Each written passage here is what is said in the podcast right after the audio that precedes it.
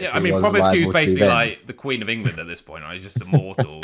he's ba- he's basically the movie version of Boromir, just taking arrow after arrow while all the rest of his teammates fuck off and hide behind the sofa and pretend they haven't had anything to do with how shit that team is. So.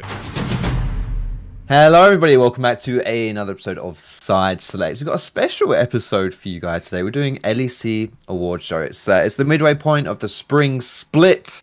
So we're here to give out some sexy awards to uh, the teams and the players, and just talk a little bit about how the first few weeks of LEC have gone. My name is Foxdrop. I'll be your host today, and I'm joined by the lovely Thorin and Rich.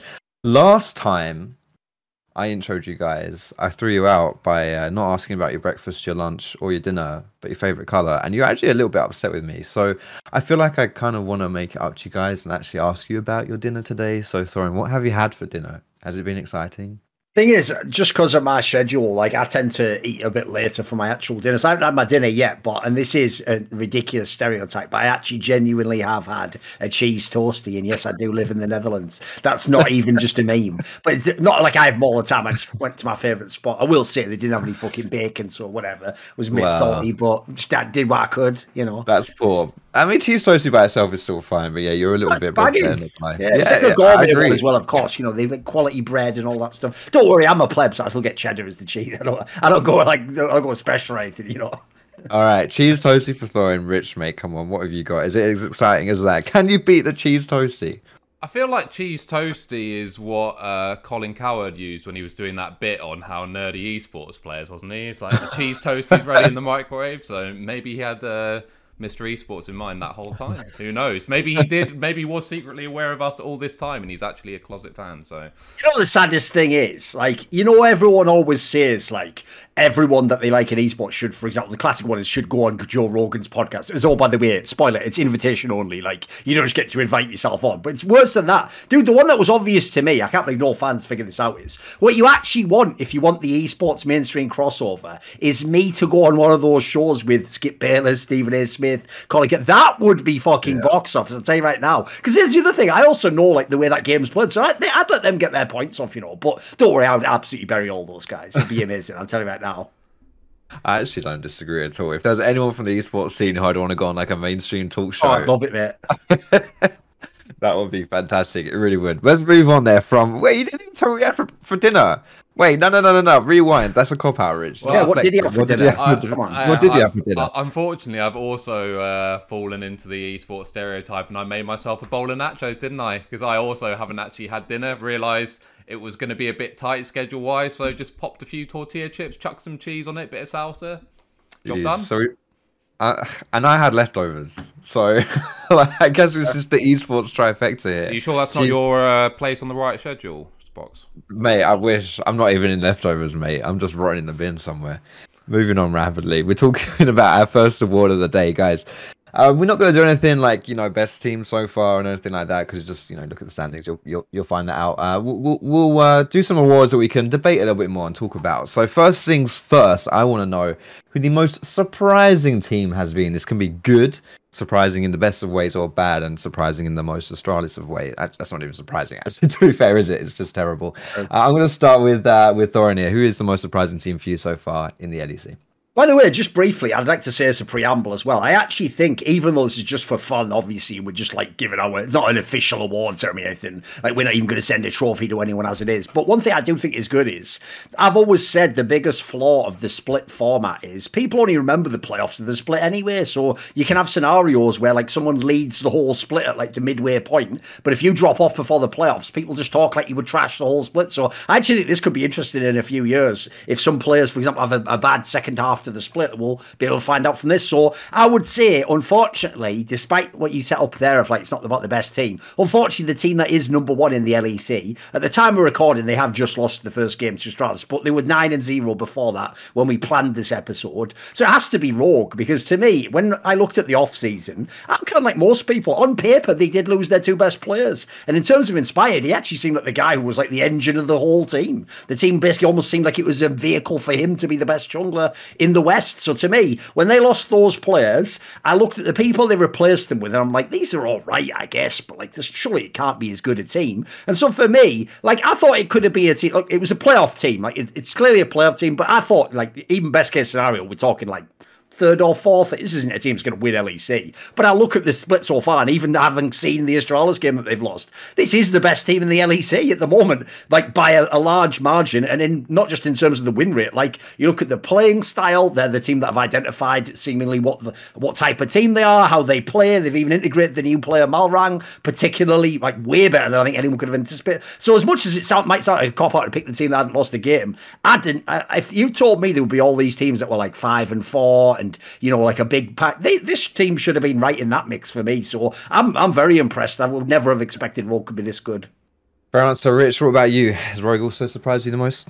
See, the thing is, I'm not going to lie. My preseason predictions, at least for the start of the split, were basically completely correct. So I'm, I'm actually struggling with this one. I said Rogue would start really fast. I thought Malrang was going to basically jungle diff everyone at the start of the season. I think true. That did gap, that, yeah. I think that gap will probably close a bit, and he he is kind of uh, doing this sort of coin flippy type style, which I don't think you can get away with for for a whole season. But I think, and I'm going to say this in like, you know, the least narcissistic way I possibly can, even though I feel like I basically predicted every team how they would start. I thought the Fnatic and Vitality would be slow, but start to ramp up at about the midpoint, which I think they are. I said G2 as well. I said they'd be the other team that would start fast with Rogue. I think they've started pretty decently. Um, so having said all that, and obviously everyone knew SK and Astralis were going to be battling out for who's the least bad at, the, at uh, the video game. So having said all that, for me, it is actually still Rogue. Because even though, as you said, they did just lose, although I would kind of asterisk that a little bit by saying they completely trolled a trolled draft, and I assume It they didn't really make sense. try- yeah. yeah, just trying shit out for fun. Um, I'm actually still going to go with Rogue because I wouldn't. If, if you said, "Oh, what?" So they're going to go undefeated, I wouldn't have. I'd have said, "No, hell no." They'll probably like seven and two, six and three type first or something like that. So, and also I'm surprised at how seamless it's looked as well. It's not just like again caveating this last game, but it's basically been like, oh, against the bad teams, they absolutely Goomba stomp them. Against the good teams, they look a class ahead. Like the other teams still look fine. When they played Vitality, Vitality looked like a good team. Rogue just looked mm-hmm. way better. So yeah, it, for me, even though I thought they probably or had a very good chance of being first at this point, I, I've got to agree, and I've, I've still got to say Rogue. I think honestly, this is this is probably one where there's a, a right answer, and I think Rogue is the right answer. I'm gonna have to agree with you guys. You can make arguments for other teams Rogue being a bit a bit surprising. Uh, Excel in, in, in seventh right now, like one one win away from playoffs. Yeah, that's absolutely shocking. We've never seen that before. But but legit, like I for me at least, like it's it's looking exactly like I I kind of expected. Bar Rogue, you know, Rogue being undefeated in that first half of the split. That's it. We got to give it to them. We got to give them as the most uh, the most surprising team, and for good reason. That Astralis game, I don't, yeah, that, that's interesting in and of itself. Astralis, by the way, zero nine before that game as well. Like they hadn't won a single game, so interesting stuff there. But that's what it takes to beat a nine and zero team. You bring in a, a zero nine team. Moving on, then our next award here is for the best roster move in the off season. Off season is such a fun time for League Legends or any sport, any sport actually, because it's all about. It's like it's like kids with your playing cards again. You know, you just get to predict what's going to happen and like, oh my goodness, this guy's going here, and how's that going to work? And uh, you never really know. That's the thing, right? You don't know how it's going to work out, and there's always. Uh, things that don't go according to plan, like most super teams in the history of esports, uh, and things that go a lot better than you would expect. So, in hindsight, now we get to play the fun hindsight game, this midway point of the split. Who has been the best mos- roster move uh, that we saw in that off season? I came to you first, Thorin, last time. So, Rich, I'm throwing to you best off season move so far. Um, I think there's a couple of contenders. Obviously, I think what most people would immediately gravitate to is Malrang. I guess. Um, Is that the obvious one? Yeah. I think Unforgiven's also been a good signing. But actually, for me, it's going to be between two players. I'm going to say Comp uh, and Perkz. And even though, like, I think Perkz has actually played pretty well this split, to be honest, in a lot of the games. Um, and I, I'm kind of also projecting forward a bit because this is almost more of a team award than it is a player award, right? If it's a player award, I can't give it to Perkz yet because I don't think he's done enough to like go over Comp and Malrang. But as a team award, and what when we'll look back and sort of anticipating the future a little bit, I would say Perkz because I think he'll probably have given the most added value. Obviously, they paid a shit ton for that value, right? So it's not like the best value uh, bucket bargain deal of the of the split. But I think in terms of if we take the sort of monetary side out of it, I think I think I'd actually go for Perkz. As I said, Malrang has been really good at doing what he's done so far, but I'm also anticipating he's going to drop off a bit, or not necessarily drop off, but the other jungler's going to figure him out. So I'm actually going to say Perkz. Yeah, I think that was. I think that was an interview. Was it with um? Was it Razork who said that that Malrang's being a bit of a coin flippy player with his Uh, and stuff? yeah. Oh yeah, yeah, yeah, yeah, yeah. So uh, yeah, that might just come true as well. Like we might see him falling off a bit, but he has been exceptional so far. Honestly, uh, something about the Korean junglers when they come in, shades of trick back in the, old G two days.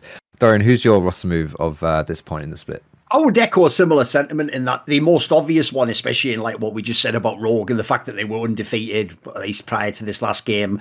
On paper, it should be whoever they brought in, one of their players, and of the two players, the most influential looks like Malrang. My problem is this though: I'm actually also going to settle on Perkz because I'm not even going to go with the angle he did of like projecting forward. Just looking at what we've seen so far, this is the problem analytically with why I can't say Malrang because it's not like if Malrang had joined Astralis, he'd be doing all this shit and they'd be amazing. And everyone would be going, "Wow, what a great signing!" So the problem with that is he essentially is enabling other pieces that are already on the team. And spoiler, as everyone found out, I don't know why this is a mystery to people that Odo is still a good player. That seems to be something everyone else like. It seems like it's like I'm in the movie fucking Memento, except it's all you guys that have amnesia. Like, but I, I really have to convince you, like, Odo is good, Saz is good. Like, give me a break, mate. Like these players are just always good. Tell me when they're not good is what I'd like to know. But then the other player that everyone's now remembered, oh, that's weird. He's a really good player. It's Larssen, the guy who basically was like an MVP candidate over a year ago. If you remember in the 2020 version of Rogue, he was fucking banging. He's one of the best players in the whole league. So people have again discovered that when you have these players and you have the right player to activate them, very differently to Inspired, I will say. That's I think that's part of why Rogue looks so good. But the difference is without Perkz and vitality, like vitality would be like a bot, barely a playoff team at this point in time. Like to me, he's far and away the most influential player. I actually do think uh, after the first week, at least, he's really got his game together. Like he looks, he doesn't look anything like the streaky player he was when he was in Cloud Nine. His picks look the same. He still picks shit like Yasuo, but he's not a guy who hints his face off now. Like somehow he's even like stabilized his game. He's actually like the the crazy thing is right now, you could make a real case.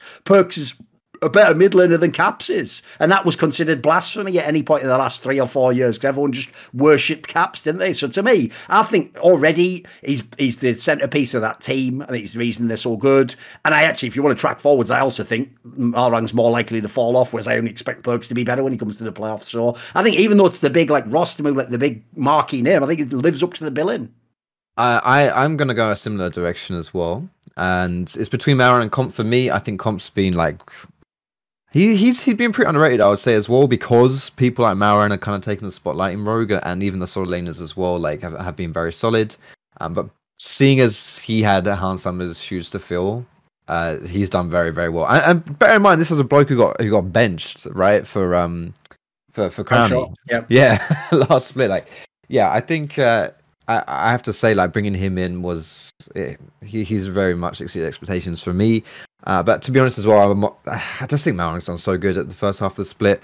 I echo his sentiments. Maybe he will fall off. Mentioned that in- interview before with Elyoya as well. Don't know whether that's just him being salty about another jungler being good, but um, yeah, He, de- I would say he, de- he definitely overplayed that card of like, oh, uh, he's just basically Right. coin flipping every time, and oh, every single game, nine games in a row, multiple times per game, it's landed heads. Like, give me a break. Like that is, was also a case of. I would say, by the way, that you know I don't have anything against El Yo or whatever, but that interview just reads like here's my barrel of excuse pre-made excuses I've mm. written on my my notepad, right? Like he also said that now he's like, oh, humanoid used to help out with the shot calling, but now it's all on me. Well, to be honest, again, if someone like Perkz was to to say that, they would then probably follow it up by saying, good, now I get to make sure I'm Yeah. in full control of the game and none of these morons have a say. But instead, it's more like, woe is me, the weight of the world's on my. Give me a fucking break, mate. Like if he's so bad and he's just coin flipping, then why didn't you just outplay him? Like the first five minutes of every game is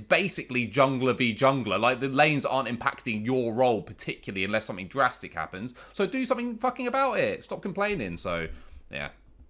Well, we'll see if he lives up to those. And the yeah, well, that's it. At this point, fine. You played against him once.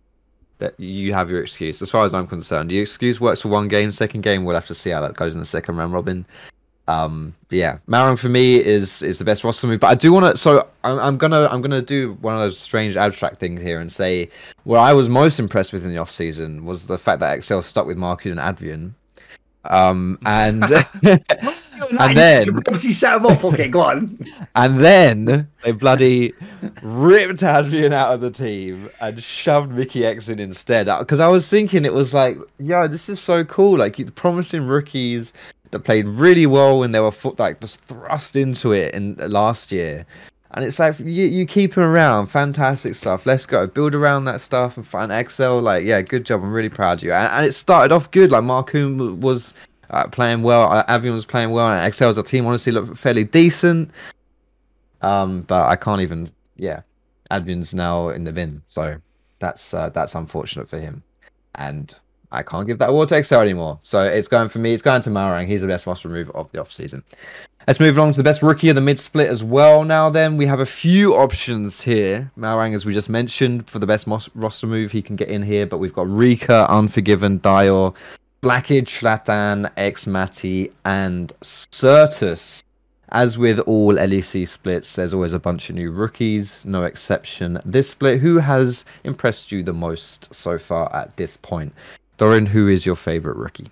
Uh, the problem is, just by my own kind of terminology, I understand why technically, even if like fucking, like, obviously example would be like, even if like Faker joins the LEC, technically he would be considered a rookie. Like, I don't mm. think that should count personally for Malrang. Like, he, he's not a rookie sure. to me. So if I look at the other names on the list, I actually think the name I'm going to go with is, um, and by the way, in, in, similar fashion, if you want to go the other way, I think the idea that like someone like Cinkrof can't be on there because he played like fucking eight games for the shit origin like three years, like really you can't get off that. So to me, rookie's more like how much real. To, are you a true rookie? So what, uh, what I would say is this: of the names on that of the list that we've sort of narrowed down, I think I'm going to go with Unforgiven from Mad Lions. I think up until about like it was almost like the last game they played.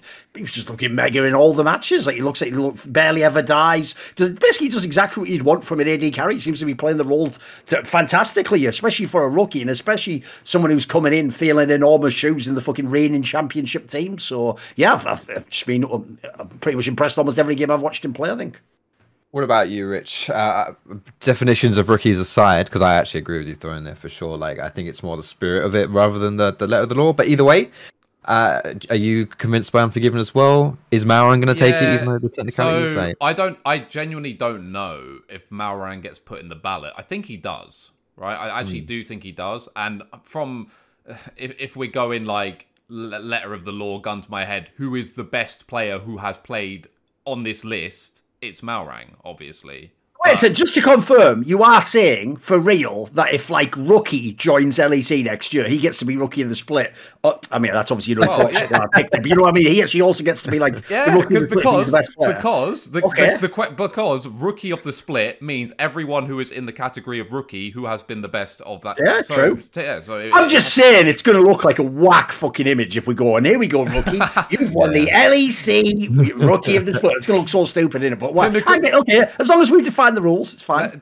let's not pretend that rookie of the split in the LEC wouldn't be the pinnacle of his career. Right? He should be fucking grateful if that day ever happens. But no, I think again, if I'm going on spirit of the rule, then yeah, I think Unforgiven would take it. As I said, I'd give it if he counted. Like, I'm not actually sure how much he played, but I would give it to Cinkrof actually. If, uh, that's a pretty good shout too. If, yeah. If he counts, I don't think that he counts, but I'm not sure. So of the people that I believe are eligible, I would say Unforgiven, and I think it's highlighted something quite interesting to me, which is Unforgiven to me has played better than Carzzy ever played on Mad Lions. This is just my personal opinion, and they're just not actually that good or anywhere near. I mean, again, regular season Mad Lions can't take it too seriously, but I do think they've lost a lot in humanoid. Also, even though as salty and uh, as you know a bit weak as I felt that Elyoya interview was, it did sound like they lost more than just his sick mid play when Humanoid left mad. So if it actually turns out that people were misallocating Carzzy's supposed contribution to their macro for humanoids, then Vitality have really signed a shit AD carry. But I guess time will tell with that one. So yeah, again, spirit of the rule, I, I would agree, and I'd, say I'd say Unforgiven. Also, I would also just say I don't think Reek has actually been that bad. It's just uh, yeah, I, I, think Humanoid did probably leave a huge hole. And again, Mad is a team because they have good coaching staff um, and because of just the nature of their players, they do tend to ramp up as the season goes on. So I wouldn't be surprised if uh, if they still had something to say in playoffs. I also, to be honest, wouldn't be surprised if they actually just didn't make playoffs. Mm.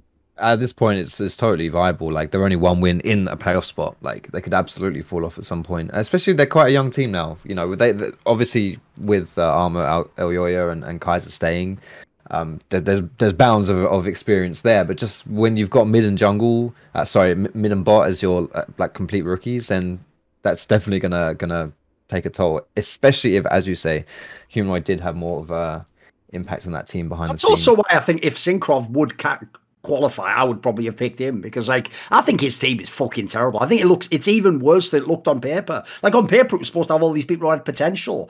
A bunch of those players, like his solo lanes are looking fucking whack in the LEC. Cinkrof looks good most games, mate. He looks like the, fir- at the, at the initial portion before the lanes fuck everything up, it looks like he's usually actually one of the better junglers in the whole LEC.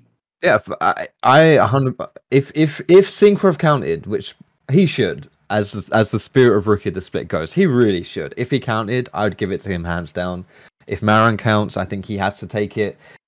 And as boring as it sounds, I'm just going to agree with you as well. As it stands, uh, I'm Unforgiven would be my my pick outside of that as well. I do. I, he's he's done well. He's done really well, and I think knowing this guy as well for like his reputation in the regional leagues and just as a player before he even really became pro, the fact that he's able to translate his like one trick status into LEC. I'm always quite impressed when players can do that. So uh, yeah, Unforgiven's been pretty good. Moving on now, let's go to the most unsung hero.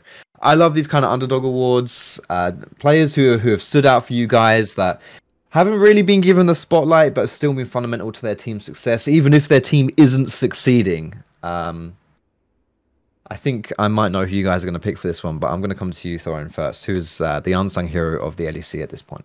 Right, this is where the one problem I have with the whole unsung angle is it implies that I sort of know what other people's takes are, and on this one I'm not sure because I think it's basically sure. what I just talked. I think it's Cinkrof. It's got to be like mm. it, look how bad his team is. Realistically, I think most people have come to the conclusion his team's bad and they're not going to win many games, and almost certainly at this point in time, like aren't going to be a playoff team, for example. But like and I also feel like this is the problem I've noticed in general, even along among a lot of my friends who are experts at League of Legends, who I do consider like some of the most knowledgeable people. I've noticed jungle is the hardest role for them to also like figure out like in isolation how good the player is. Hence why, like for example, coming into this split, if you'd have asked people, right, which of these junglers is going to do really well, people would have been telling you that Shlatan is going to be like one of the best LEC junglers because that's what the RLs might have told them from what they saw. But they were talking about different different uh, teammates on your team, different opposition, totally different level of play and macro understanding. So to me, if I just look at the league, I'm guessing a lot of fans who don't have the eye test for jungler just going to think, how good can he be? Like, what's he doing? Or maybe look at the scoreboard or something, which for Jungle probably the stupidest fucking possible metric to use.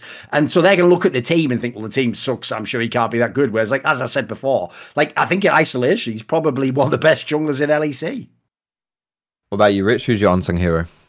So I've actually kind of cheated on this category in the sense that I kind of know what the community perception of that BDS team is, and the perception basically is it's Cinkrof one v nine. Oh, so, fair enough. Then. So right, yeah, okay. I, I, so I'm I'm not going to go for Cinkrof, even though I, I, would have if I didn't have the same information. For me, once I've put uh, Cinkrof out of the picture, it's actually quite an easy one. I think it's Trymbi. Um, when you mm. consider mm. that essentially what we're doing is a regular season award, right? Regardless of how hard this guy might choke or how hard his teammates might choke. Yeah, uh, yeah, of course. Once we get to playoffs, there's no denying like how good he's been. Like he's been a monster in lane, super consistent, really good on engage champions. Um, I feel that most of the sort of shine has been on the other players in Rogue or some of the other players. Obviously, Malrang's the obvious one, but also Comp because you know shiny new signing and because Trymbi's a mainstay, he goes a bit more under the radar. And I think if most people were listing how good the performers have been in uh, Rogue, they might put or most would probably put Trymbi as fifth, which by the way wouldn't necessarily be inaccurate, but it doesn't it still doesn't mean that he's not been one really good and two an unsung hero. So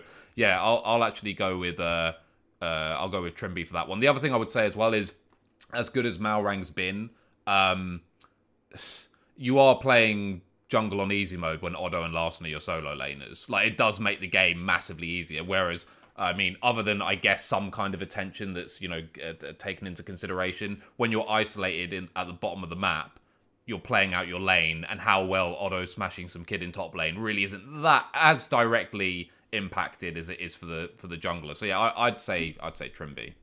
You've also got to learn new synergy with your ADC, right? Like Trymbi's yeah. playing with comp for the first time, so yeah, I think that's a good pick as well. Um, I mean, I've just been agreeing with you guys the whole time, so I'm gonna I'm gonna mix it up a bit and say Vetheo for Misfits. Uh, I, I think Misfits are potentially overperforming, maybe like they're they're like one win away from being like second place in the LEC.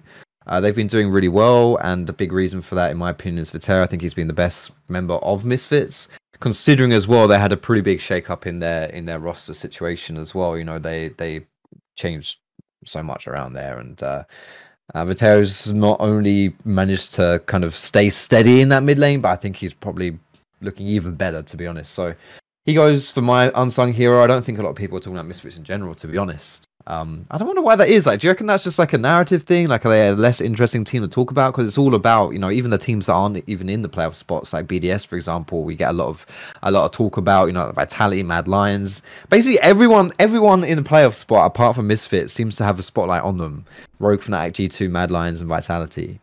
Is that just me, or, or, or do you think Misfits kind of gets? I mean, Um, I would say that oh. to be honest, do a better job branding. If you're if you're not being talked about, you're doing something wrong. It's not all just down to the players. The players show up and they play every game and they do what they're told to do beyond that, uh, beyond the rift, as it were. So obviously, XL have kind of cheated a little bit in that aspect that they have more you know light on them because they made a player swap. So obviously, that's going to generate talk and hype or whatever. But Misfits haven't really said or done anything to make people care about them particularly, right? Like even the signings that they made, like promoting your academy jungler to your main jungler, it's not other than in these situations, it's not that interesting unless you as an organization make it in- interesting. It's your job to tell his story and why people should be interested by the fact that Shlatan's been promoted. They didn't do that, in my opinion, and a lot of the mainstays that are still there, they haven't they haven't really developed storylines. Oh, big it were. personalities, do they? Yeah, I mean, w the thing is with Vetheo as well. In my opinion, Vetheo is one of the most talented mid laners in Europe, like talent wise. And I would be, you know, trying to build something around how this guy is going to be, you know, before games against G2, like Vetheo against Caps, like trying to build up him against Perkz, whatever these kinds of storylines. I just haven't really seen anything at all. So I, I do agree that they're not really a quote unquote talked about team, but I don't think they really deserve to be based on, you know, their own output in that sense. I also think that that team is fucking Vetheo 1v9, mate. Like, Egypt is the whole team, as far as I can tell. Like, the others just actually, they're either boring personalities or they're just not that great players. Like, most of the other players haven't been very good in the team for me. That speaks to Vetheo's strength then if they're at six and four with uh, a team that He's a just stud, aren't- mate. He genuinely looked yeah, really good, didn't he? I agree. I still consider him uh, like a really young player in the LEC, but I think this is like maybe his third split now. I think. Yeah, yeah. He's been around for quite well, relatively speaking, a while, but uh, yeah, he's still he's still a fresh face for me. Anyway, let's move on here. From one talented mid laner to another, the Lider award. Now we're not, I feel, mate. He can't, he can't, he can't dodge bullets even when he's not even playing in the LEC. But I would say is, I, feel a bit bad about calling it the Lider award because it's obviously it's re- replacing the Darday award, right? And he was not anywhere near as catastrophically bad as Darday was versus his Yeah. reputation, but. I Yes. got got to make it European and got to make it a little bit spicy. And honestly, looking back, I couldn't really think of someone else who had sort of flattered to deceive more than leader. So it is what it is. That's true. I'm just trying to. Maybe the was it Spirit who played Jungle Fnatic? Is his name Spirit? I can't remember if that He was was his Spirit, name. yeah. He was pretty shit. And he I was mean, he just farmed. That's the problem. wasn't Also, it was the worst ever Fnatic team, if you remember. That was the shit one with Gamsu and that. So, that was great. wasn't a great time. For for context, what the Lider award is is the player that's come in with high expectations and failed to deliver. Um, now let's maybe it's a bit controversial to say the Lider award. I feel a bit bad for him, but let's just say you know Lider's are very The talented. premise, yeah. High expectations for him. So it's I actually mean, by the way, I will say the problem is this: it's not like people just said Lider should be in LEC. People either were totally against him and thought he's like overrated and shit, or the other angle most people had was the reason he has to be in LEC is he might be the next Caps. That really was the angle. Like, but everyone can retcon it now. But like, I, and by the way, I was in that camp. Like, I thought you should give him a chance. His fucking mechanics look nuts, didn't they? Indeed. So who is going to be uh, winner of our Lider award today? The, the, as a reminder, the player who had high expectations but hasn't performed so far. Thorin, who's your pick? Ooh, let me think. This might be a tough one. Because the problem is, if we're going with the angle that like there it has to be about like how high the expect like since it's someone who's supposed to be one of the absolute best but hasn't done it. I, I think there's some pretty controversial ones, but I might be like, for example, I'm tempted to pick Razork from Fnatic, for example. I thought he was just going to be the best jungler in the whole LEC. And actually, I would have to say so far, I think just in terms of how he looks like he fits into the team, it looks really looks really a bit wonky at the moment. Like I think that's still yet to be fixed, and I think it's a little bit alarming because I would have said coming in if Razork, Humanoid, and Hylissang all played like you just can't beat Fnatic. Like they, have the whole center of the map. Like, but I, I, think that's actually where those are the lanes that don't seem to be, be on the same page. So I'm I'm going to say Razork is shocking. Like I said, I don't think he's be, I don't think he's close to the best jungler at the moment. I, I think that's fair. I, de- I definitely don't think he's lived up to his expectations. Razork was going to be the person I was going to pick for this, by the way. So let's see who really? you pick. Rick. Okay, That's interesting. Yeah, well, I, yeah. But for me, he's he's not in the picture. I mean, I do agree that if I mean if we go on past performances and expectation, if you add Razork to the pieces around, it feels like Fnatic should have been default first, right? Like, I mean, I think that is fair. Having said that, individually, I don't feel like he's been that bad. I feel like his pathing is still like really high tier. I think the synergy is just off. Um, so he, he's not on my list. I think that's more of a team synergy problem, I would say. Um, well, you know where I'm going. yourself in a corner here, mate, because you're making it sound like they have to have enormous expectations, but they're really bad. Who in the league has enormous expectations really bad? It's not. Well, no, but here's where I'm going with this because my my three are all top laners, and one of them's Wunder because I think he's been garbage, and I think he's one of the reasons why Fnatic have been off. Ah, do half the community yeah, think he's shit and shouldn't even be in LEC? No, I don't think I don't think so at all. Like, I think I think that it was like the, the storyline for Wunder was like this is the regeneration of Wunder. Like, oh, you're going to regret letting him go to Fnatic G two. Like, I feel that was a big storyline. The other two Adam, who I think kind of speaks for itself. Oh, that that's actually that, that, one could be a good one. Actually, yeah, he's, he's straight up sprinted yes. some games. And if we yes. talk about the context of like Cinkrof and uh, you know his twit longers yeah, or whatever, like this guy, uh, it, he's a double agent as far as I'm concerned. As of right now, obviously you can turn it around, but Jesus Christ, the games that they have won and this guy just decided to dive into the backline with zero support over and over again. It's unbelievable. And the third one. See, the problem I've got there, Rich, is because in my brain, I never did buy that Adam was that good. I've just deleted that like community. Because you are right, by the way, the community was so high on him last year. And they also implied. I remember people being glad he went to BDS from Fnatic. I remember just thinking, like, do you even know the way sports work? Why would you want a player to leave Chelsea and go to like fucking like Fulham or something, you idiot? Like, how could that? That ever be a better move for him? Like, you're not a fan of his at that point in time. Oh, what hell. you've missed though is they're both French, so that was really the, the only crux of the problem. But again, Adam was one where people were saying like, uh, "Oh, Fnatic's going to regret letting him yeah. go." Yep. And yeah, uh, definitely not. And the third one. Maybe this is my spiciest one, but this might actually be the player I'm going with because I think it best represents the award. It's Alphari. I actually think Alphari's not been very good outside of lane. Like in terms of like the biggest, mm. if you were basically if you'd asked the question beforehand, like Wunder Adam Alphari or whatever, just take any top laner and say who do you think will be the best performing top laner. I think most people would have said either Odo or Alphari, but probably most would have said Alphari just based going off the last time he was seen in LEC.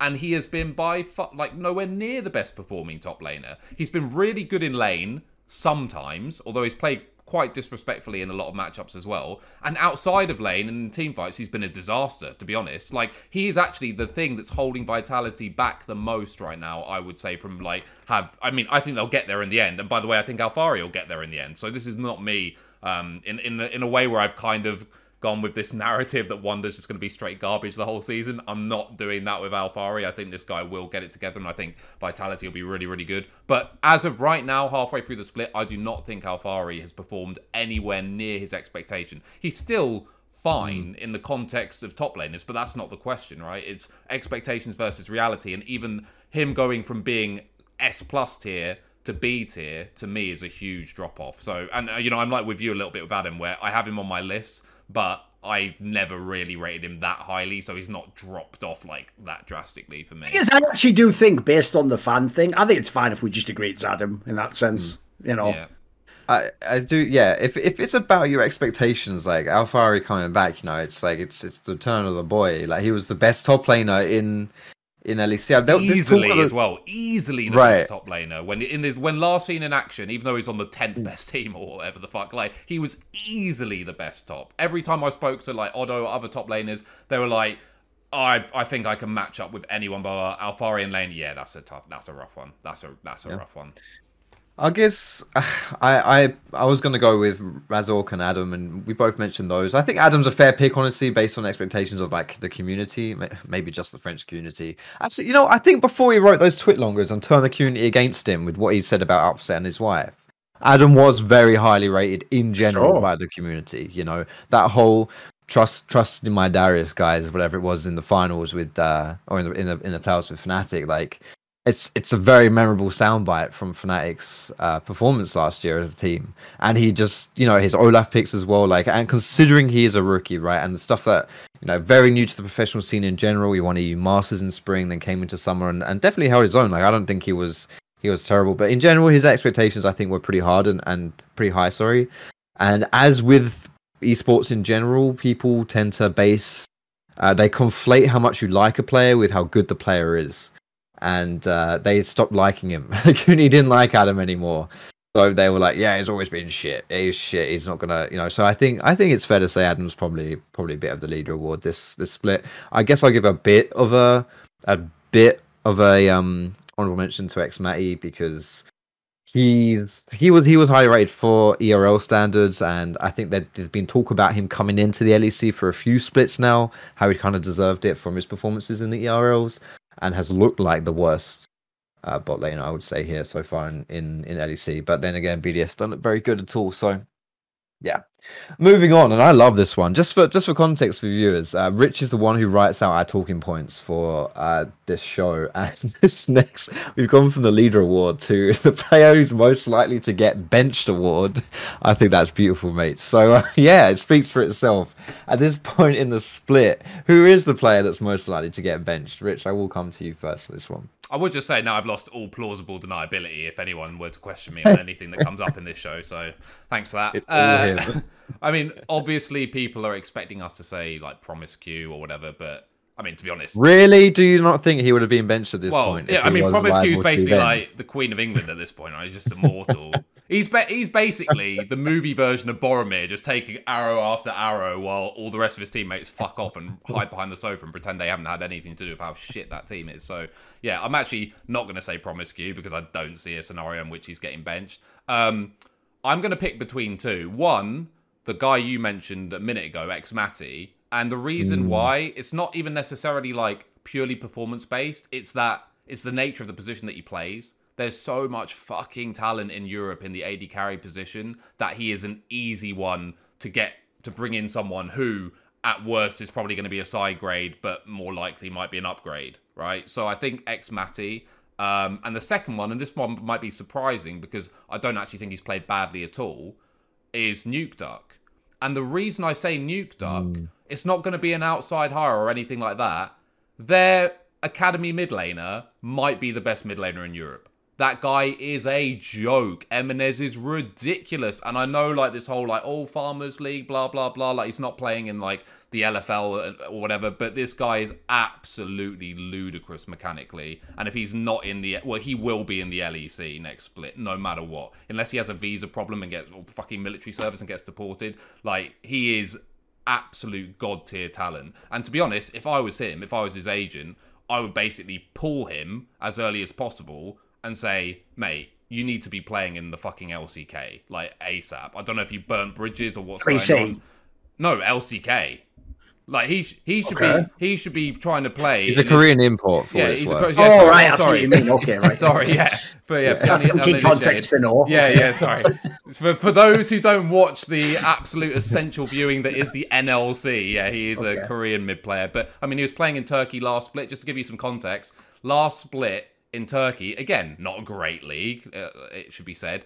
He had 28 solo kills. The second most in the league was eight.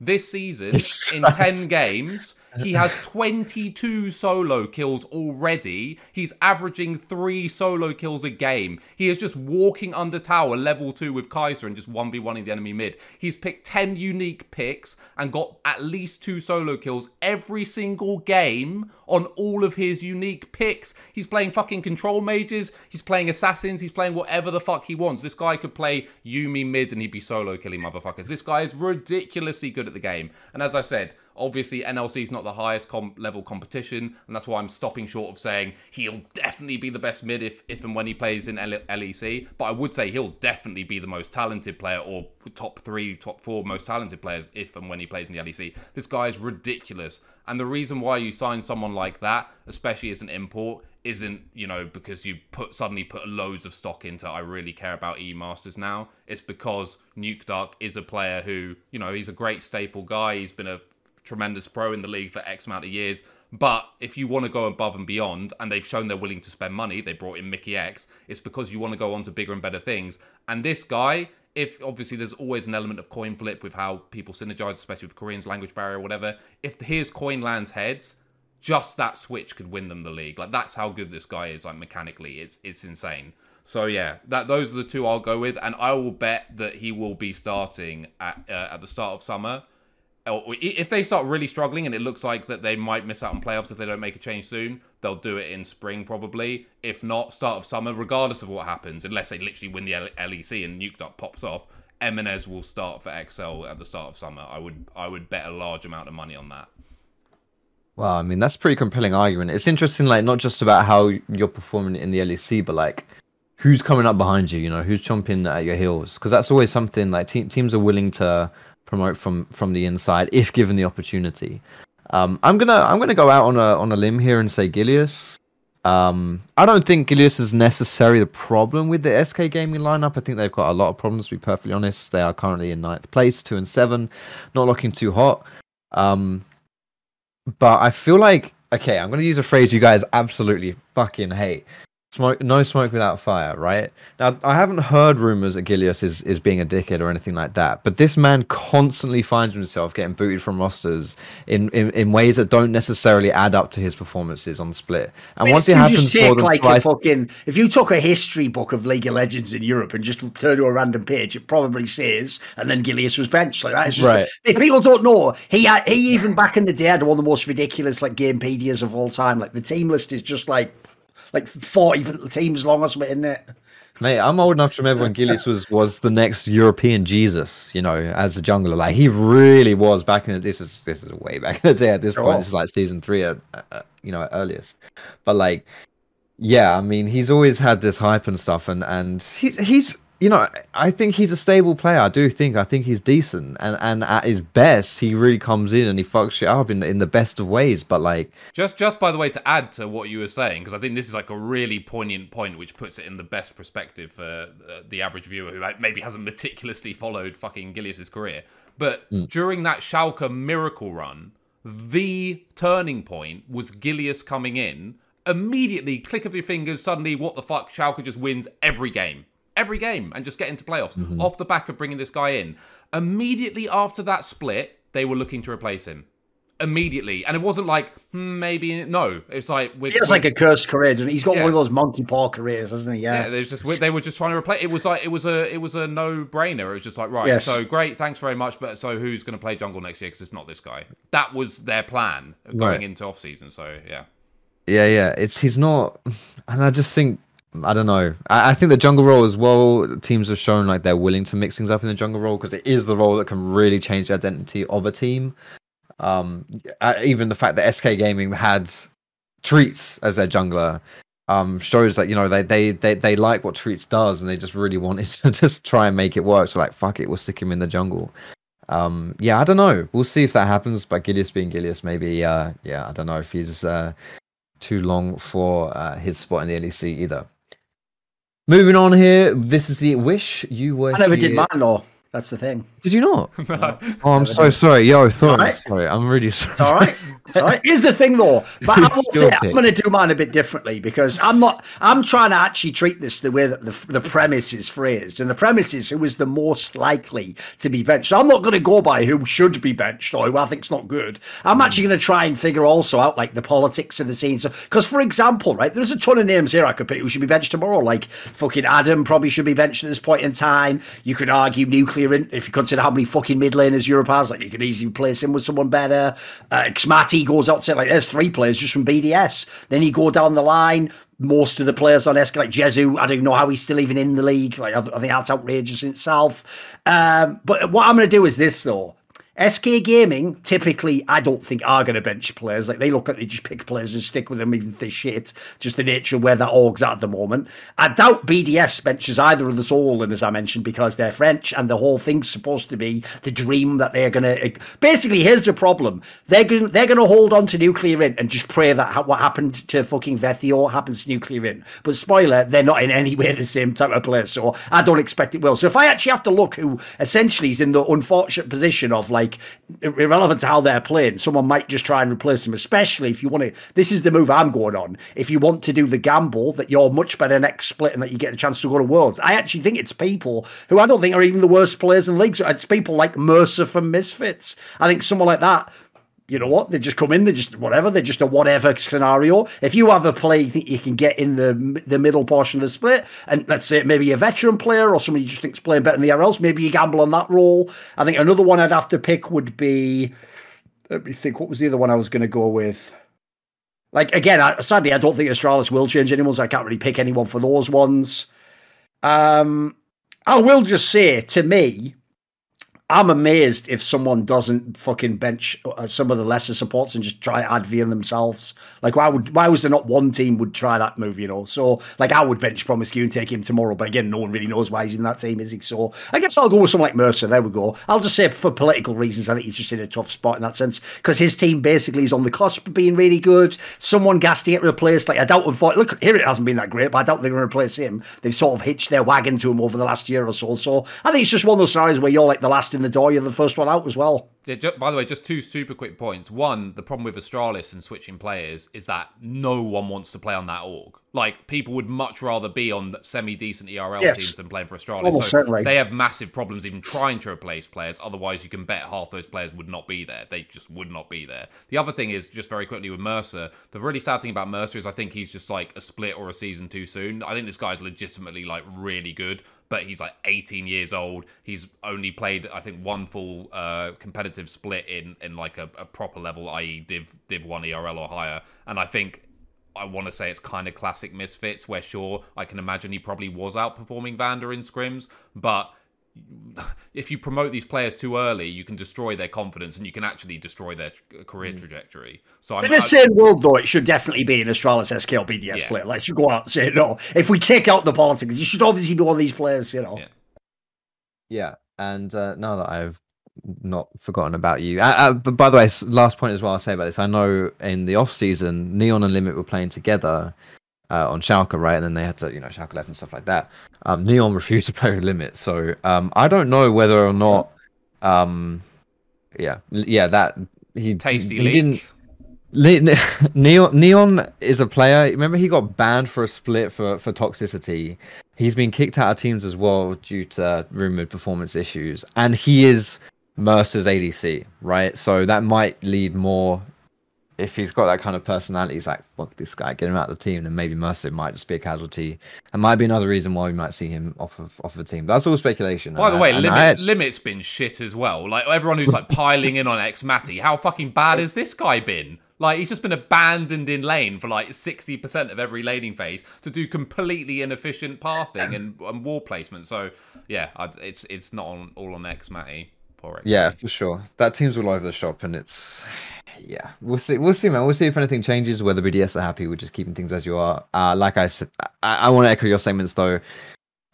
Esports is a business, and BDS's marketing is the way à French, and they have two French solo laners, so that's just how that's gonna. I I really would be shocked if any of those two solo laners lose their spot uh, this split. Now we can move on to the next topic here. Now we've heard everyone's opinions. Wish you were here. Is there a player that's either in the ERLs that deserves to be in LEC or has moved on from the LEC that you want back? Someone who isn't in LEC that you think should be in LEC. We wish they were here. Who are they? Thorin, just so I don't risk uh, missing you out.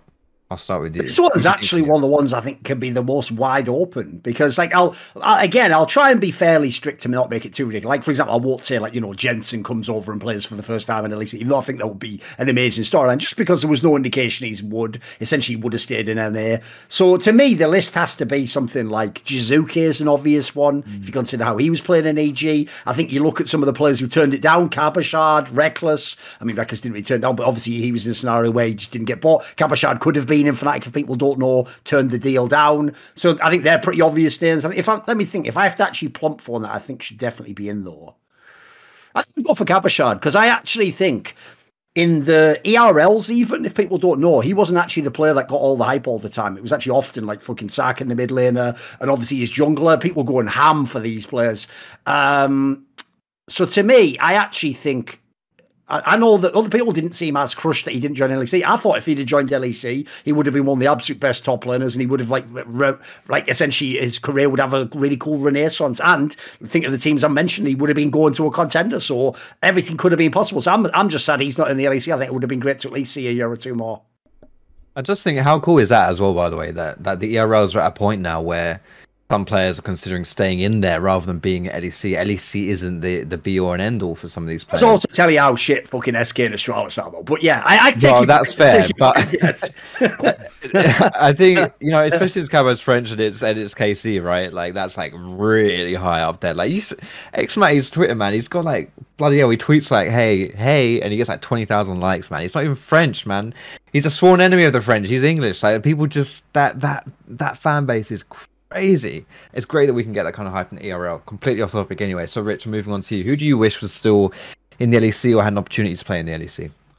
So yeah, with, with this, with like well, I guess more with like Rekkles. I I kind of see it almost as what I was sort of talking about with like shocks and the LCS. I actually think at this point in his career, uh, I I think we probably see most of what we're going to get in terms of like max value of both performance and like hype that this guy is going to generate. That's not me saying that Rekkles is falling off or something, but I don't think realistically, because of the person he is a little bit as well, that he's going to be on like some world championship winning team. So we've probably seen the best of him from a team aspect in that sense. I feel that the reason why I'm comparing it to like if Shocks were to go to the LCS, I feel like Rekkles going to the ERLs, he's like actually more valuable there than he would be on an L, LCS uh, LEC team. So I'm not really missing him quote unquote that much. And what What do you mean by that? He's more I valuable mean, in he, the ERL. Like the, well, in terms of like the ERL ecosystem and the eyeball, like it's growing super super fast, and Rekkles moving there gave it a steroid boost. Like it's on, t- it's like full takeoff right now. The ERLs are bigger than the LCS, just straight up. They're just bigger than the LCS now in terms of viewership. So, uh, and he is he's definitely a part of that. I think they'd have got there anyway, but I think it's actually cool seeing such a high level league in the LFL, which is separate to European esports. I always kept eyes on these national leagues to an extent, but I wasn't like watching every game or anything like that. I'm still not, but I'm watching way more as it happens rather than just going back and looking at boards to you know, scout players or whatever, um, because it's just more interesting because there's more overlapping storylines between the major leagues and and uh, the LFL, and the LFL is at other than like the very top teams, the LFL is not that much worse in quality at all. A bunch of those teams are better than the bottom half of the LEC, and that's not an exaggeration. So yeah, in, in terms of like who I'm missing, I mean obviously I've mentioned Emenes, that would be one angle that you could go with, which is like I mm. wish I could see this guy now playing against the best mids, but I wouldn't go with him because I, I think he'll be there soon enough anyway. I'm gonna go with Bean. Because I feel like Bean is someone mm. who actually probably should have been in uh, LEC this split. Um, I feel that he was very, very, very good in the ERL's last split. I mean, if you look at Fnatic's yeah. academy team now, they're by far the best academy team. Like they're absolutely insane. And they upgraded heavily in two positions. In top, they massively upgraded. They went from Pride to Oscarinin. And in um uh, for just to hit my bingo, that sounds dangerously close to Frostgorin, really, doesn't it? So that's unfortunate for him, and I would recommend a rebrand. Uh, they also heavily upgraded mid laner because they went from Dajor to Baka, and Baka is a really good mid laner. Um, and the rest stayed the same. So they've still got Maxi, who's a really good jungler. They've still got their bot lane um, where Bean was the shining star, but Rhuckz is there. He's still good. And somehow, without those two upgrades and with two weaker players in those positions, they took KC to five games in EUM. I think it was five games. Either way, they're in the final of EUM and they gave uh, KC like really good games.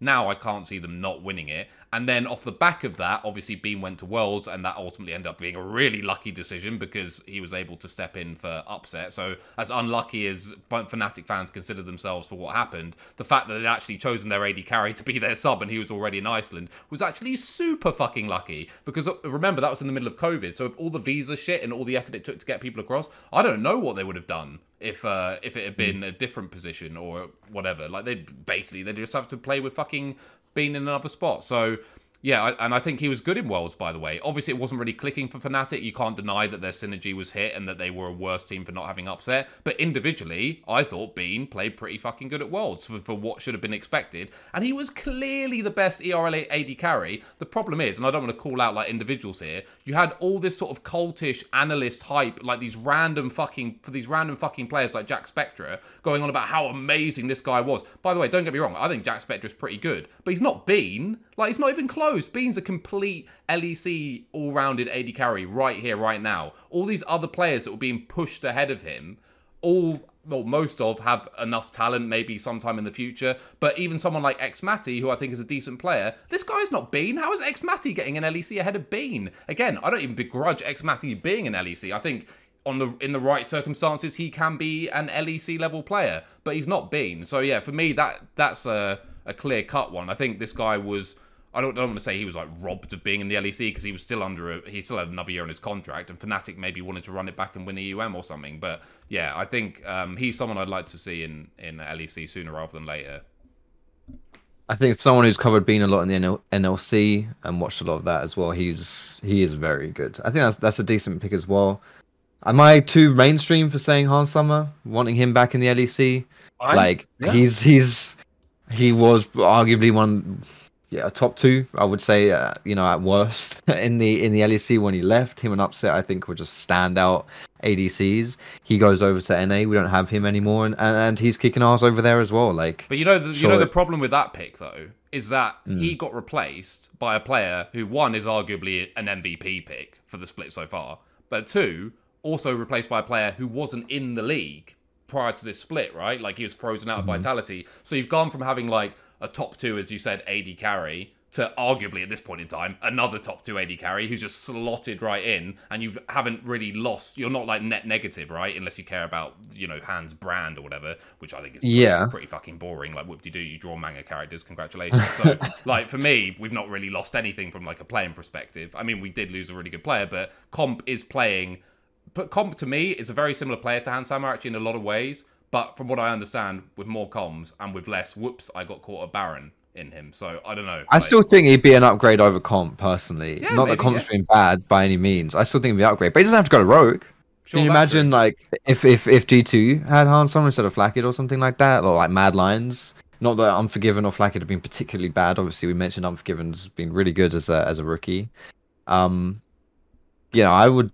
I think Targamas as well for G two, like him and Hans Sama, that could be a really scary, like like upset Hylissang level AD and support. I know Targamas is pretty new into the into the uh into the LEC, um, but I have yeah, I'm very high on him as well. So I'd like to see him, and um, yeah, I do miss him a little bit, just a tiny, teeny, weeny little bit. Moving on to our next topic here. This is an interesting one. Nothing to do with the players at all, but the best LEC talent, either a caster, analyst, host, whatever it is, uh, anyone that you see on your screens that's part of the LEC that brings you the games. Who do you think has been uh, most impressive to you? Uh, I'm going to start with you, Rich. Uh, I mean, obviously, with something like this, it's pure subjective. Like, what do you like, rather than well, you know, I'm not going to whip out some stats, am I? But um, I would say that I think the LEC. I mean, just across the board in like with the broadcast, I think they've done a pretty good job. Like in recent years, for sure, in terms of who they've decided to bring in and use and all the rest of it. And there's no one currently on the broadcast who I'm like, you know, I mean, I mute anyway. I'll be honest, I mute everyone anyway most of the time, and usually just watch stuff back on the vods. But um, I've quite liked all the newcomers. Um, I would just go for what now is, I guess, like a staple though, and I'd just say Caedrel. I think he's the best color caster guy in the West at the moment. Um, and yeah, I don't know, just good cadence, knows when to shut up, uh, funny, but doesn't do the I'm not going to call him out actually, but doesn't do the kind of cringe stuff over and over again and thinking that puns are literally still funny like seven times seven times a game. Uh, and I would also just kind of contrast it with the North American scene or the LCS broadcast where I really think these guys need to freshen their shit up. Like it's not necessarily that's been the same guys over and over, but it's the same guys who have very obvious pitfalls over and over, who have the kind of personality and voice and overall package that can, if you don't like them, you know, akin to Marmite or whatever, really grind on people, especially the longer they're on the broadcast. So my answer to that isn't kick all these old school guys. but you do need to freshen it up and you do, need to bring more interesting people in. I like that they've, you know, added Emily to like the analyst desk and stuff like that, but that's not you know the casting talent and obviously this isn't exclusive to the casting talent i'm just sort of making a more general point that um, I think I think they've generally done a good job. But yeah, I'm, I'm gonna if I have to go for an individual, I'm I'm gonna go with uh. I, I just think he's the best color caster. If I put an asterisk on this one, because I would say Caedrel. I don't know about you, Thor, and whether you would say Caedrel as well, but I, I honestly think he's like far and away the best talent we have on the LEC. So who do you think is the best that's not named Caedrel? Because uh, that might give more interesting yeah. answers, you know, like if there's anyone else that's kind of stood out for you. Uh, Hmm. All right, you can yeah, think about it. I'll yeah, give my answer while you think because I would say uh, Nymera's been really good. Now, Nymera, if you don't know who he is, which is fair enough because he wasn't even on NLC last split. Um, he he's an English uh, broadcaster. They they he, he just he knows a lot of shit and he's good on camera and i really respect that because that's my gripe with the lec is i don't think I think the LEC talent knows a lot about League of Legends, but I'm I'm not as convinced that they're like on camera slash like broadcasting. Uh, I just don't think they were like naturals at that. If that makes sense, it's like it's like there were people that were good at like have good game knowledge, and so they put them on on LEC and something there for, for, for like a long time as well. So they're kind of almost grandfathered in at this point. Um, but they're not necessarily like your like like amazing on camera personalities. So I think Nymera is pretty natural at that as well. He's he's very new to the scene. Um, you know who. I'd what, sorry, just very quickly. You know what I'd piggy, yeah, yeah. piggyback off off of that as well is he's kind of like because actually I'm gonna I'm gonna go with that as my pick. By the way, if I can't have Caedrel, I'm gonna go with mm-hmm. Nymera as well. He's kind mm-hmm. of a less polarizing veteran and not just because they share the yeah. same nationality or whatever, but the the way the way they talk about the game, honestly, appearance wise, a little bit as well. They look a bit similar, but um, obviously, veteran is um, I would say like one of the most uh, knowledgeable analysts when it comes to League of Legends, but he has you know certain mannerisms or whatever which some people love and some people really find off-putting. And i feel like nymera is like more of a ph7 in that sense where he kind of has a similar approach to talking about the game and, and presenting himself in certain aspects but he's much safer let's say and i don't mean safer necessarily in a bad way but he's much more hmm. riot feels safer about chucking him on the bro- i mean evidently this is the case because veteran yeah. can never get a fucking job right um, which i would argue is is a bit of an injustice. But he uh, Nymera, I think, sort of ticks all the boxes from like a PR uh, perspective as well. So yeah, I, would probably go with him. What about you, Thorin? Who's your who's your broadcast hand on the LEC? I, I, would also have said like my shortlist does include Caedrel, but I'll actually piggyback on what you said about on-camera presence. This is where you know people who only follow League of Legends.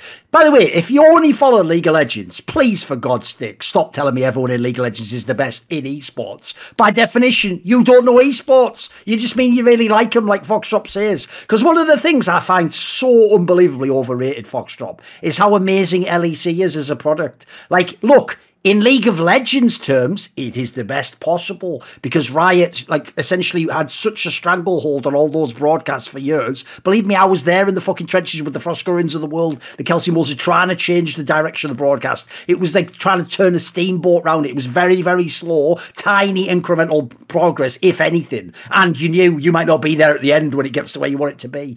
Well, I come from CSGO. Like, are people not aware of this? What you Foxdrop just mentioned there is basically something that no fan, with rare exceptions, unfortunately understands, which is essentially it's not about what you're saying, it's how you're saying it. It's your polish, presence, the the vibe, the feeling when you see that person on camera. In CSGO, remember, we have people like Machine, Richard Lewis. Like I'd put myself in that category. Like we in this scenario, like we just deliver when we're in these situations. Like the LEC has some good people, but because of the turnover, look how many, look how few people have been there more than two years. When you've only been there a couple of years, it takes ages to build up that skill set. Like these are the things you polish after you've got your core talent. At the beginning, when you join the broadcast, you're like Caedrel, you're just trying to be the guy who knows the most about League of Legends. And then what you do is through working with different people and having a few different like moments of reflection, you, you level up your skill set a little bit. So what I'm saying essentially is, even though I probably would pick Caedrel and so if we all did, he probably wins this award. I don't think it's as clear cut. Like I, I tried telling people this after Caedrel's first split. The, you know, the worst thing you can do for this guy is tell him he's already a 10 out of 10 because he ain't and he definitely isn't in certain areas. So like everyone has to develop everyone has to build up their skill sets. So i think lec is a little bit overrated in that sense. So i would actually say if i can't pick Caedrel, i would actually pick Laure because i think she actually does have a lot of that polish. She has great on-camera pers- uh, um, presence and i think for me the consistency of her job i think she just kills it pretty much every single week. I think it's very rare i've ever seen her seem to fall apart or have a, a stumble or whatever. And also say this as well you've got to also, when you're judging these categories, don't take too much of what the people themselves describe about themselves in the equation. Because if you've just noticed, if you follow the particularly a lot of the female talent I notice on the LEC, if you read their like Instagram stories and stuff, you'd think they were all like the worst possible people at their job. They're, they they all seem like they're all really worried that like they're fucking up or like they you know they panicked in a moment. Like if you ever look on camera, it doesn't come across. Like I, they, I think they're overblown a lot of it. So if I ignore that and I just look you with my pace piercing eye of esports. I think, I think if I, if not Caedrel, I'm taking Laure for that one. I do know as well, since I have a bit of extra knowledge from working with with these people, like, um, it is the people who who worry about being bad who tend to be the best because they sure. actually want yes. to improve and they keep working on it. Um, and you know, my personal opinion as well. I have some strong opinions on on on these kind of things on broadcast. Like, I really value your on-camera presence, and exactly as you were saying, don't like your poise and just how you come across, like your charisma and stuff like that. You mentioned people like Machine. He is like the go esports person for me uh, across all games and whatever because he's just so fucking natural. Like the way he talks and the way he presents himself. Like he could be talking about anything. Yeah, anything that yeah. happens is just going to flow into whatever he's talking exactly. about. Exactly, right? and and and whoever you put him with as well, like it's all going to be the same. Like you're just going to enjoy listening to him talk yes. about what it is. If if if they suddenly had like a fucking like a, a plastering competition and he was the host of the desk of the analyst desk I, yeah, I want to listen to what his desk has to say. You know, like he's just he just makes it entertaining.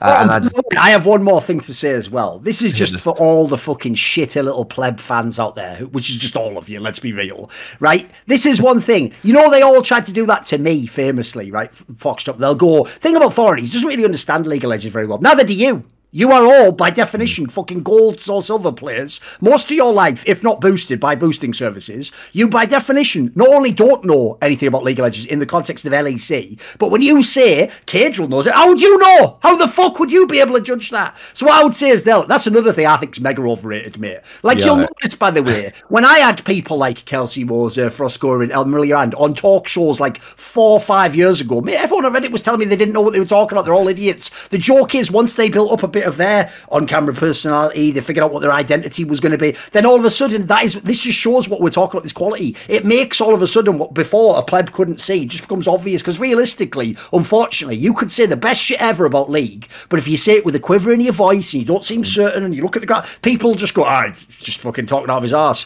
Whereas if you come, the best example ever of this was Yamato Cannon. The reason why actually people hated on Yamato Cannon is because he was too slick out the gate. So they were like, "Oh, is that all he has? Then is he just like a voice and that?" Like, because he was from day one. He had like that fucking golden voice or whatever. Didn't he? Always had the suits on. So like, I think I, I think fans get really lost in the weeds. That's why you nailed it at the beginning. Realistically, this category is just who do you like. And by yeah. the way, it could be as simple as who do you like the person, who do you vibe with? That's that's usually what we're picking from here. Like I, we're in the industry, so we we can maybe nitpick a little bit more than new ones. But even then, I wouldn't pretend to know like if how good the technically the best caster is. For example, it's not my shit, is it? I'm not a play-by-play guy. And I, mate, sorry, let, I'm gonna rant for a bit here as well because you, you, like I I just I feel that so much because like it's exactly as I say with players how people's opinion on the players whether they're good players comes off where they like them. Point in case Adam right he was great until he made the trick long and everyone turned against him suddenly he's a shit player and he always has been right? And look at do you remember when LEC first turned into LEC from the EULCS the first like year I would say the first few splits um everyone like it was the casting was pan, like universally pan. Yes. Like the analyst everyone hated it. Yep. And they would say things like, "Vedius doesn't know what he's talking about." They, the, all the, the beatings, yeah. exactly, and it's like, like Vedius. If if Vedius has shortcomings, knowing the game is not one of them. Vedius is one be. of the. But he he's.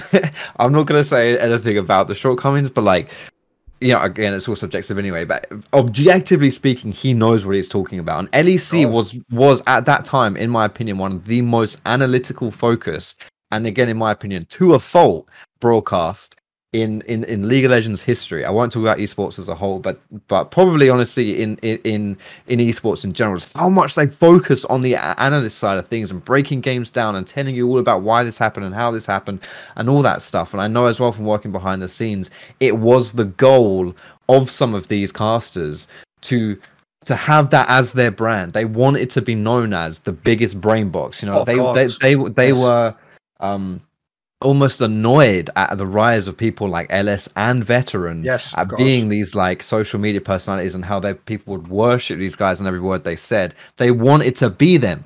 So they tried to just be them, and it was almost like they were broadcasting to show off their knowledge rather than anything else. In fact, I know for sure that's what that's that's kind of the goal. Like and and I know LEC has worked that as like the casters, you're there to work on your brand. So you go out and you put on, you say things what you want the, the audience to think of you as, and then afterwards in the post post game Reddit threads or on social media, you say, yeah, I was really working on my uh, on on my early game jungle pathing commentary. I don't know if that showed or not. Just give me any feedback. Because then when you say that, yes, uh, the, the, the the the viewers are like, oh yeah, yeah, you did, yeah, actually, yeah, I did, yeah, you did good on that, yeah, yeah. You know, you tell them what to think just by writing something like that. And I know they do that because I've been told that they're like, that's literally what we do. We go into those threads and type these kind of things.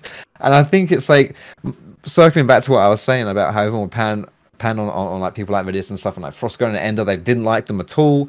Uh, then they started liking Froskurinn as a caster as well because she was always going to get hate. Let's be honest, because she's a bit of a, a polarizing personality let's say like before all of the recent stuff happened, but even when she was on even the just show, her personality, she's a bit like me. There's a certain crowd uh, element of the crowd she doesn't want to like him. Right, exactly. Yeah. She doesn't. Yeah. She doesn't give a shit about it. She Absolutely. doesn't care, and she won't yeah. hide it. You know. And of course, let's be honest, she's a woman on the broadcast, right? And she's a, she's she's opinionated. Any anytime someone's opinionated, if they're a woman, they just get hated on more for it. That's in my that's oh, how it makes sense. Yeah, yeah. So they, you know, they didn't like any of them on the show, and that was one of the. But one of the criticisms for LEC was they didn't know what they were talking about. It's bullshit, mate. They know exactly what they're talking about. They just don't have the, the on person like the personality on camera stuff. That's what they're lacking. You just don't like them. That's what it is. You don't like what they're saying. Like that's got nothing to do with it. They're saying good shit. You just don't like these people. You don't like their personalities. So what do they do when they move forward from the LEC in the first in the first year of the LEC?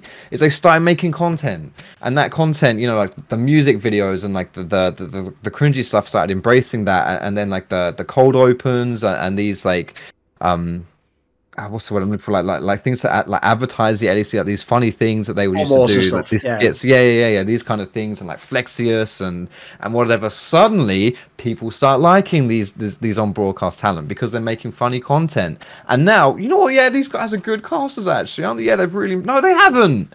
Freddy's has been casting since like 2014, 2015, whenever it was he came into the show. He did not change from the year 2020 or 2019 or whenever the LEC started. In one split, he's not suddenly improved as a caster. He's always been that caster. Suddenly, you just like him now because he's doing funny shit. That's all it is. It's just, it's just it's purely an opinion based thing about how you feel about these people, and you and the easiest way to prove that is when you ask people who their favorite casters are, what your what their favorite combinations of casters would be. It's the World Finals. Who's casting? They say things like, "Yeah, I think Captain Flowers and Quickshot would make a great casting pair." It's like, no, they wouldn't. They're both play-by-plays. They do yeah. the same shit. you don't know anything about casting because you're just listing off people yes. you like to listen to. If you think all these people would work together, they wouldn't. You can't do that. That's not how it works. It breaks the rules. Richard, you were going to say something before I kind of interrupt no, you mean, and start I, getting angry. No, so. I, was, I was going to say, I do actually remember that period you were talking about where it transitioned uh, and they brought in the, the, the, new people or whatever, and it was truly awful. I mean, I'm not someone who would like sit down and. Wait, I was one of those news people. Yeah, well, you're included Wait, then. Congratulations.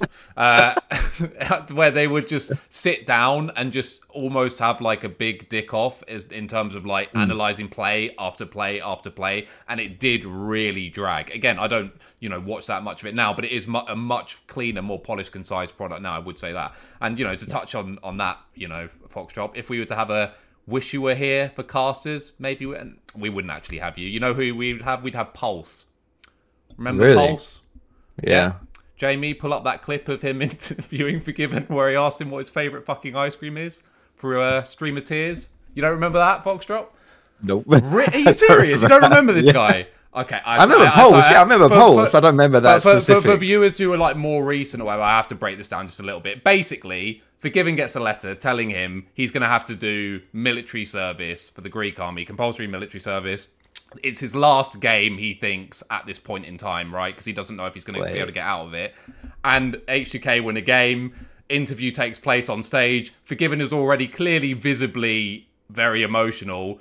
Pulse chucks a microphone in front of him. You know, he doesn't know at this point. Maybe he's just emotional about the game for whatever reason. Asks him his Hmm. opening question. And Forgiven basically just says, Sorry, before I answer that, uh, I just want to say this is probably my last ever game playing League of Legends. I'm going to leave and go to the Greek army. And he's like saying this, as I said, like through a stream of tears essentially as this is going on. And then, I mean, I can't remember the exact quote, but then Pulse basically says something like, Yeah, but what about that dragon fight? And it's just like the most, the worst example of reading the room of all time. Even the brain deads in the crowd, sorry guys, the guys that show up to the LCA their studio every week are sort of, you know, there sort of cheering every word he's saying because they believe it's his last game, whatever. And you've got this poor guy who's clearly way out of his depth, at least from an experience level. Ironic alias, though. Yeah.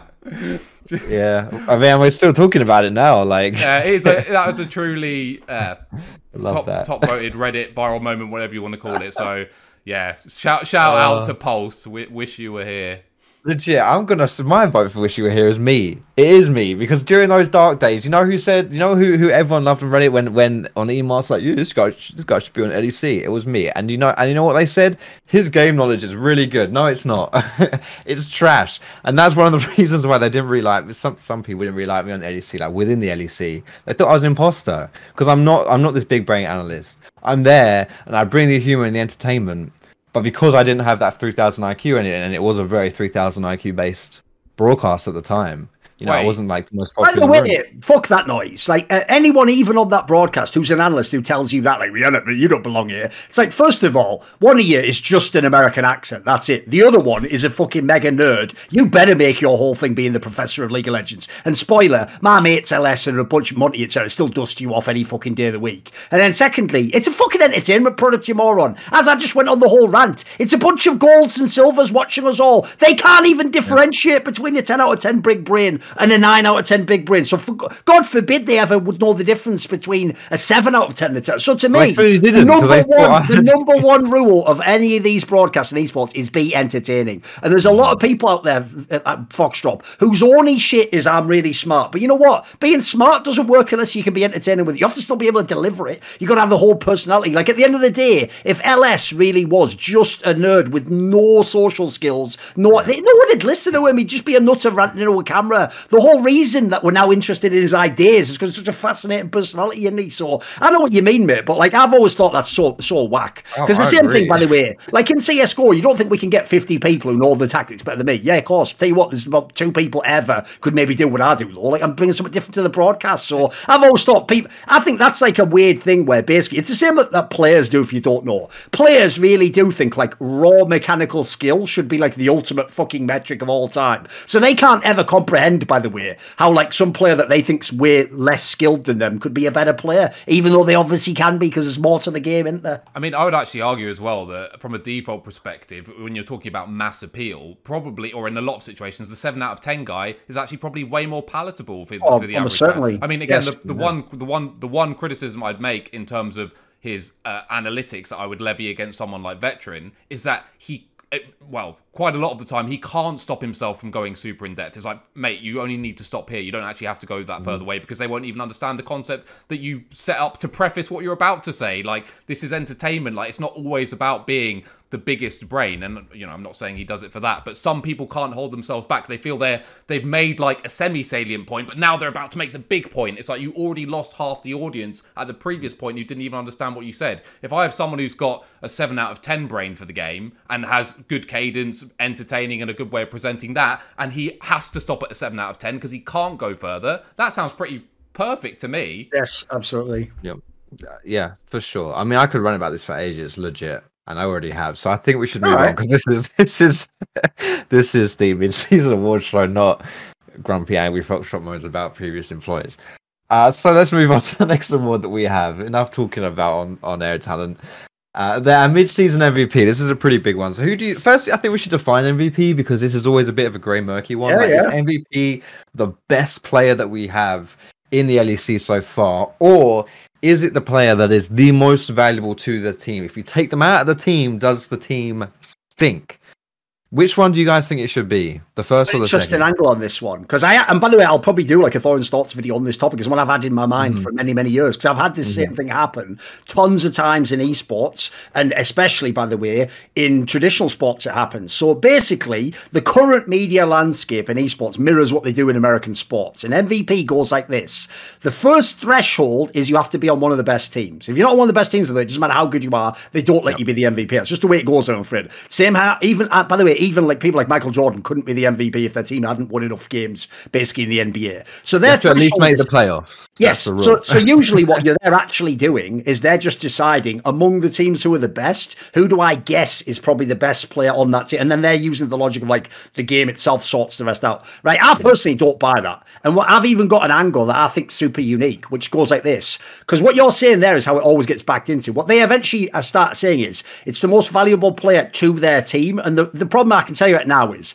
this always sounds like an interesting hypothetical. It's not at all. All people do then is they try to find the best player on the team that's a, a winning team, but not the most winning team. And so they're the one who clearly like has to hard carry the team, right? Here's the problem with that logic is you're going to get many scenarios where, for example, a team has a bunch of good players and it just so happens this one player is really unique in his playing style. He's not even the best player. He's just so unique he makes the team work. So in my opinion, you can get really lost in the woods. So I've, I'm spinning it differently. I think it can be any player because technically it, it- the award is not called, are you ready? This is where I've nailed him. The award isn't called most valuable player of his team.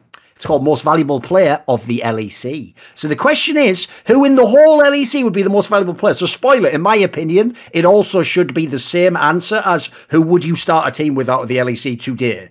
Because logically, it's the best player. So, in my opinion, I do think you can be on any team. So, with that said, though, my actual pick for this one is going to be a boring one, which is I'm going to say I'm going to say it's Larssen of Rogue, and it's because first of all, I think the eye test checks out like a motherfucker. I mean, off the top of my head, I think he had something like three deaths over fucking six games, and they were all in one game, by the way. Like, yeah, he had some insane stats. Look at the champion pool he's playing. He's not only playing the traditional majors you'd expect, he's playing a bunch of different stuff. He's basically shown that like he isn't just fucking sticking to the old Orianna pick. In fact, sometimes he's eschewed some Orianna picks. Then I would also add in he just lost the jungler who not only was the MVP, but some people thought should have been the MVP both splits last year.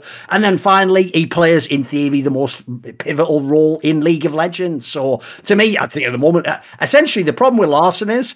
I, I have a hard time picking anyone else over him. So for me, he has to be my MVP.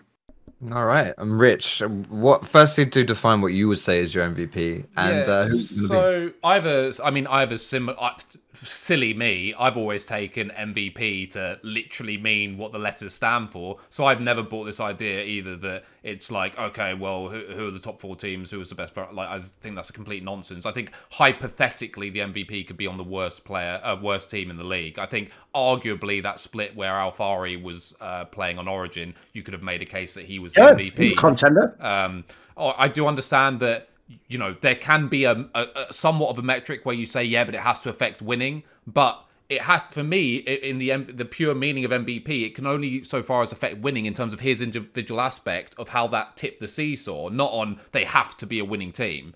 So, mm-hmm. but one thing I want to ask Thorin though is something that you said was if you're looking at it through the lens of if I was starting a team tomorrow, who would I pick? And I find that slightly curious just because, again, obviously, you know, this is in the context of the regular season, sure, but obviously projecting forward, you have to keep that pick for playoffs. You feel comfortable keeping that pick for playoffs? I know what you mean in that sense, but like essentially, like I can't just like here's the other problem: the other people who would be in the mix for MVP for me, they aren't like Perkz. or like it's not like it's someone who I can go, they're definitely going to be good at the play. I actually think this is the one split I've ever seen where most of the narrative that we usually do, if you people have followed the game a long time, where like you don't trust a playoff choker until they prove it. To, I don't think that even counts for this split mix. I think the teams are just too different. Like there's no real core roster stayed together. Like who is like who is proven who's going to make out of this list? You know, I feel like the people on the list are probably going to be bit bit more out there as names, right? Sure. I mean, I think like in terms of the how the actual voting will go, I assume obviously as it sort of stands, it'll be a rogue player. I assume it will either be. I would guess by the end of the split, because obviously I'm assuming junglers are going to catch up, catch up to Malrang. I assume it will either be Odo, Larssen, or Comp, most likely. But um, in terms of my pick, and in terms of the final point in how I would sort of criteria this in terms of League of Legends. I'm going to look at it from the aspect of if you were to remove that player and replace them with a sort of an also ran character in their slot, what would the impact on that team be? So, in my definition, weirdly, I'm not. I'm going to exclude all rogue players because I think the players are so good that in terms of value to their team, none of them have like basically a world-bending value as an Foxdrop. individual.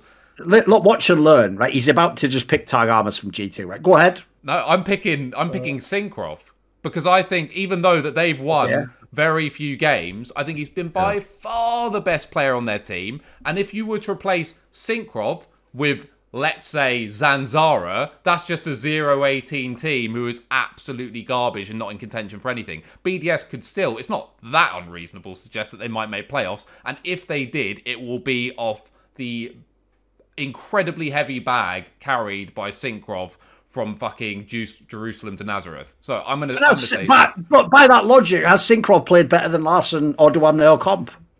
Well, I think he's been more valuable to their team, to his team, because if you remove Right, well, there we go. Uh, I nailed it, Foxdrop, earlier. I gave you the most valuable player of the LEC, and he gave you the most valuable player of BDS. So different answers, but you know, fair Well, no, in ter- no, because in terms of standings in the LEC, mine has a greater impact. Because if I remove Cinkrof, they go 0-18. Oh well, Yeah, but what? Yeah, but that's what you've just created is a completely arbitrary standard. Like that, that has nothing to do with even the history of the term MVP. What you did is what's called wins over replacement. So what you said is, if I take this player out, his team gets way worse. Is an MVP like you put the player in and the team gets really good? Like you're judging the opposite criteria as far as I Yeah, but tell. I could replace Larssen with another mid laner, and they might still have the exact same record. So his actual and I would say they wouldn't. Okay, well, fair enough. But I think they. Then let's, let's just pause a sec. By that logic, in the history of League of Legends, Rekkles can never be an MVP, Perkz can never be an MVP, Caps can never be. They've never been 1v9 on these teams, by the way, so it can never happen. Every single year, there should have been a, a worse player who was more valuable for their team. In fact, you know what? That means in certain periods of time, Nukeduck was arguably more valuable to his team than Caps was to his team. Absolutely, I don't disagree. I think it's a silly award, at least in isolation. I think there should be a best player award and an MVP because I think they're two completely different things. This is the reason why, also, by the way, I always fiercely defend the idea it's the best player because to me, the whole premise of the award is it's obviously like uh, some spoiler, guys. There's no such thing as an MVP in a one v one sport because whoever wins the most is just the MVP, right? So bear in mind, we're doing a team sport, but it's an individual award. To me, the whole premise of MVP is it allows you to have a scenario where you can say like. I'll give you an example. You can say, damn one, you are the best team, clearly. But you know what? Maybe the best player is actually Knight from TES, even though his team isn't as good. Like, it allows you to still acknowledge the individual greatness. So that's why I know your method. It's a very popular one. It's basically the most, it's basically, as far as I can tell, how a lot of MVPs are calculated. I just personally think it should be the best player. I think uh, both. Yeah, if we if we're gonna split up Rich's argument, which is most valuable to their team, and more of Thorin's argument, which is honestly just kind of the best player, I'm gonna go slap bang in the middle here. I'm picking Hylissang because I believe you take Hylissang out of Fnatic, and suddenly they're a lot worse as well, and you can slot Hylissang into other teams, and I think he would he would upgrade most teams. Like he's he's a, he's at least a player that that that does stuff. You know, he tries something. So even if he is going to be on like a BDS or an Astralis or something like that, he can. You know, he's going to flip enough games. Sometimes you're going to land heads, right? He's he, he, he's he's a catalyst player, and I I love watching that. And also, I just think he's been performing really bloody well, like genuinely, like just just not not just Hill, oh, Hylissang being Hylissang being crazy and you know his team's going to have to mop up the mess he leaves behind him but sometimes it works and that's great i actually think he's been consistent you know like he's not he, he finds windows that no other player can find like engaging on Zilean he turns it into an engaged support somehow uh, and he's not even just like always having the highest death total in the game uh, in all of the matches that he's played so far. I generally think Hylissang's having like the split of his life. Um and uh, yeah i i really really feel like he's he's just he's leveling it up. Like everyone loves Hylissang already but to me he he's he's yeah. I, I think so far this split especially like he's just been like one of the best performers. And uh, i also think he's exceptionally valuable to Fnatic and Do you think, by the way, also on either category, you could also give an honourable mention of Vetheo? Yeah. I mean, either for Bruno's over replacement or just raw best player. especially uh, i always say especially valued to his team that was one of the reasons why i said he was most surprising like i think he's been he's been great um we're going to move on to our last award here and somewhat similar i guess to uh, uh, MVP of the the split. We're gonna choose a whole team of MVPs, all pro team of halfway through the LEC. Who would you choose as your team? And I, I guess you could just do the best player in each role, but also there's maybe some nuance here, as if you wanted to, you know, choose maybe some specific synergies, or maybe choose a bot lane rather than just the best ADC and the best support, or something like that. However you want to mix it up. Uh, who would you choose as as yeah, as your all pro team? Rich, I'm to come to you first. Yeah, so I'm not doing the who would work well together thing because I think it's an injustice to the person who just played better in their role. Um, yeah. So, I mean, top lane for me is pretty clearly Odoamne. I think he's just the best top right now. I think the other tops that are have not Wunder. You're not going to choose Wunder. I, well, I was going to say the other top laners who have historically been S tier or near S tier are just not playing on his level right now. Wunder, Alphari, for example. These guys are still, uh, well, Alphari is still a good top laner, but who may return to that form. Um, but right now, I think uh, Odo is the best. I think Broken Blade would probably be second, I guess, for me. Um, but no, for me, Odo is fairly clearly top. Uh, in jungle, obvi- this one's probably the most difficult for me because I can't really leave my MVP out. Uh, mm-hmm. I mean, I mm-hmm. actually could by my. logically, he should have yeah. to be your all pro player by the way. Well, yeah, and he, and he is, but obviously, like honourable mention goes to Malrang. Uh, I'd have a mm, somewhat, you know, difficult time creating a completely foolproof argument that Cinkrof has objectively played better than Malrang, but in leagues, so many variables. I, I, I would go Cinkrof in the jungle just. Uh, mid, I'm actually going to go Perkz over Larssen, which. Um, again, I just I feel like similar to Malrang, I feel that Vitality started out looking so disjointed, and basically Perkz was the quickest player to get his shit together and looks legitimately really good. So there's a slight projection of going forward. Who do I think will be the MVP by the end of the split as well in the mid lane? So I'm, I'm actually going to go Perkz over Larssen. People forget as well. By the way, Larssen's playing really well. He did have a I think two horror games at the start of the split, which obviously he is rectified. You know, I'm uh, he, he's overall he's had a good half the split, but you can't just delete those from memory. Perkz have one as well, but it, it wasn't as egregious from what I remember. Um, AD carry, got, it's got to be Comp. I think I, am struggling to think of someone else who I'd have. Maybe I'm missing someone, but I, I think it's just got to be Comp.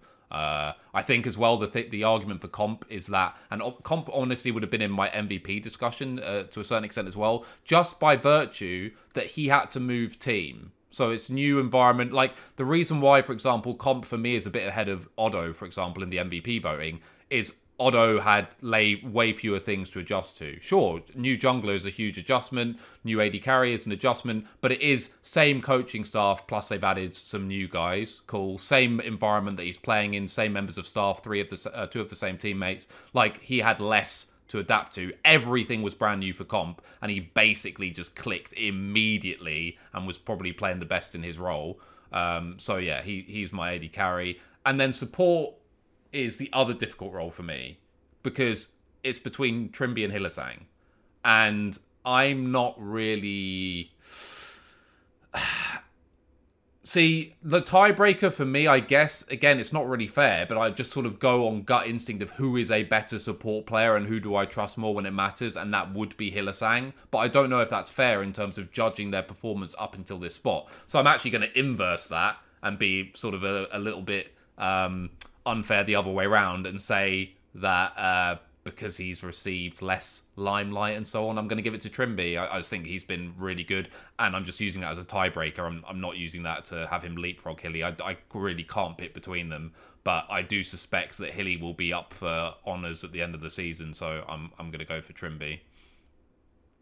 So that's Odoamne, Cinkrof, Perkz Comp, and Trymbi. I mean, the obvious like... joke is you could just have the whole rogue lineup as well. Yeah, essentially. Well, it's three out of five rogue, and you're also still debating Larssen and Malrang, to be honest, weren't you? So, I mean, but that's fair. Like they're undefeated. Like it's kind of hard to really uh, to really argue against that, and they've all looked very good. But uh, Thorin, who's going to be your your your All Pro team so far?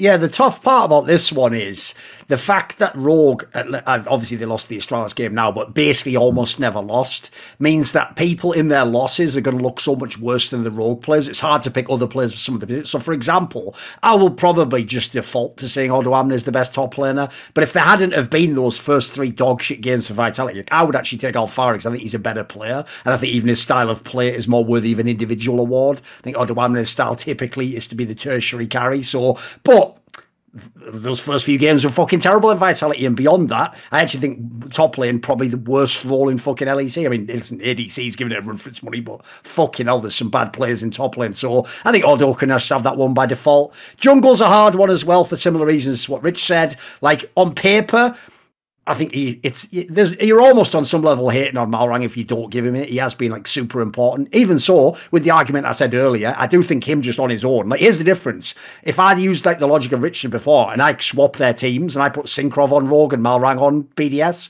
I think Cinkrof's probably doing as well. be totally fine. I think Malrang would just look shit, not not through any virtue of his own. Just he wouldn't have anyone to enable, would he? Those players wouldn't fucking do anything. So I'll just say, just based on the current point, I could do Cinkrof, but I'll do Malrang for now. So I'll say I've given the rogue top play. Actually, here's the problem. I don't want to take too many rogue players though. right, maybe I'll take Cinkrof just to not have too many rogue ones. Because the problem is, for, I'm going to have Larssen uh, as my mid laner. I just think he's been the best mid laner overall. Like I said, what's he done wrong? I'd have a harder time arguing against him than arguing someone else's favour. Um, for ADC, I could go Upset for this one as well. It's just I don't really. Again, similar argument on the Comp one. It's not that he's like blown my mind. It's just I can't ever remember him having a bad game. Every single game felt like he either did his job or was actually pretty fucking good, especially obviously in team fights. So I've got to take him, and then I'll say I'll have Hylissang as my support. I'm, I'm listen. I'm not a Trymbi here. I think he's proven himself by now, but I still also think he maybe benefits from having some very good teammates. So I'd just say I think Hylissang is probably the most impactful support player. Mean, he's going to be one of the most ever, right? So I'll take Hylissang for that one. I, I could have gone with the Fnatic bot lane as well, but I'll say if we're doing, I think you should, as Rich said, you should do it role by role. Like just because Hylissang plays with Upset. If I think Comp was slightly better, I think Comp deserves the spot. So yeah, there you go. I think honestly, I'm I've written I, my my all pro team would be Odoamne, Malrang, Larssen, Upset, and Hilly, but it just almost feels weird because it's like the top side of the best team and the bot side of the second best team. You know, it it isn't team though. Right? Yeah, it would be. It very much would be, and I think that would be the best team that you could craft. But I think there is arguments for uh, Perkz. I think is, it has a decent argument in the mid lane as well. Um, I would say Vetheo as well with the way that he's played. If you were to stick him on maybe something like Vitality or, or Rogue, uh, they look pretty pretty spicy as well. Um, and yeah, I just think with this point in the in the season, Malrang, I think he's earned it honestly as a jungler. Like, yeah, Syn- Cinkrof absolutely. Like, he's I'm more impressed by Cinkrof than I am with Malrang because when you think about the context of how these players are performing, uh, Cinkrof is like fuck me. I don't know how he's yeah, yeah. I don't know how he's doing anything honestly. Like Cinkrof could have, like he could he could be the worst jungler. He could be the worst jungler in the LEC. You stick him on this BDS lineup, and you say to yourself, "Ah, but what can he do?" You know what I mean? Like it's not his fault, and then you just give him a pass, you give him a wash for his performance, right? But the fact that he's still been able to look very good is is, is exceptionally impressive, honestly. Um, but I do just think Malrang with what he's been able to do is, you know, I'm just going to give it to him, and you know, Larssen, Larssen's Larssen, and I I agree. Like bot lane is kind of like the weakest role maybe that we have here in in the in the LEC. Like we've got quite a few rookies in the bot lane, or players that are, you know are kind of like uh, like bubble LEC players that are kind of in and out of LEC lineups. Uh, we've got knocking about as well. Um, like Patrik, I think is is is very very valuable to that Excel lineup, but you know, I I think Comp has a very good shout as well. Uh, well, yeah, I think it's definitely yeah, Comp is very very good. He's played very very well. I just it's it's boring, but I just don't really think I can really give it to anyone else at this point. Like I just think that's they're just the best performing players, and with a, with a few nuances there, as you mentioned, Rich. Like you had a few different people and and Cinkrof as well. That's that's really where it's got to be for me. Um, that's all we've got though for our awards here. We don't have any other awards. Um, I suppose it's a little bit rude to do a uh, an all no team of half the split, teams that you absolutely would not want to see, or players you would not want to see. And you know what? I'm not even going to ask you to do that because that would honestly just be a little bit rude. They're probably in a bad enough spot as it is. Uh, we'll just take uh, Astralis. And maybe we'll chuck Adam in the top lane. Um, is there anything else you guys want to contribute to our award show here, or are we are we good enough to wrap it up? I mean, I would say I'd say is I've got one that you should do next time, which is the ne- the other category is just most improved. I would do that one next time. That's Yeah. good. So you can have a pretty good conversation around Yeah, that. that- real quick, who's your most improved, Thorin? Like, 10 second answer. I mean, the logic for that one probably would be like Cinkrof, right? I never thought he was going to be some monster Yeah. when he came LEC. I thought he could be decent. what about you for that one, Rich? Uh, I'm not sure. I do think that is one that works better, obviously, at the end of the split than you know nine or ten games in. So I'm I'm really not sure. I would just say, by the way, that there are actually two secret awards, which are worst banter and best brand builder, which actually both go to the same player, which is Flakked.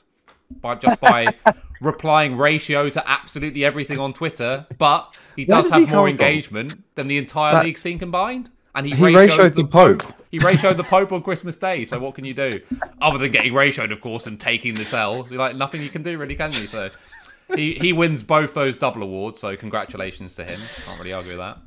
Yeah, I don't. That's oh man. How did he even get a following enough to rate? Like, he's huge. On I saw. I didn't even. I hadn't heard of him before this. split. It is the greatest. It is the greatest single ratio of just rubbish banter slash social media presence versus success rate. Like it's actually m- truly mind blowing. By the way, I also want to change my mid pick. I'm going with Vetheo for mid. I've just decided.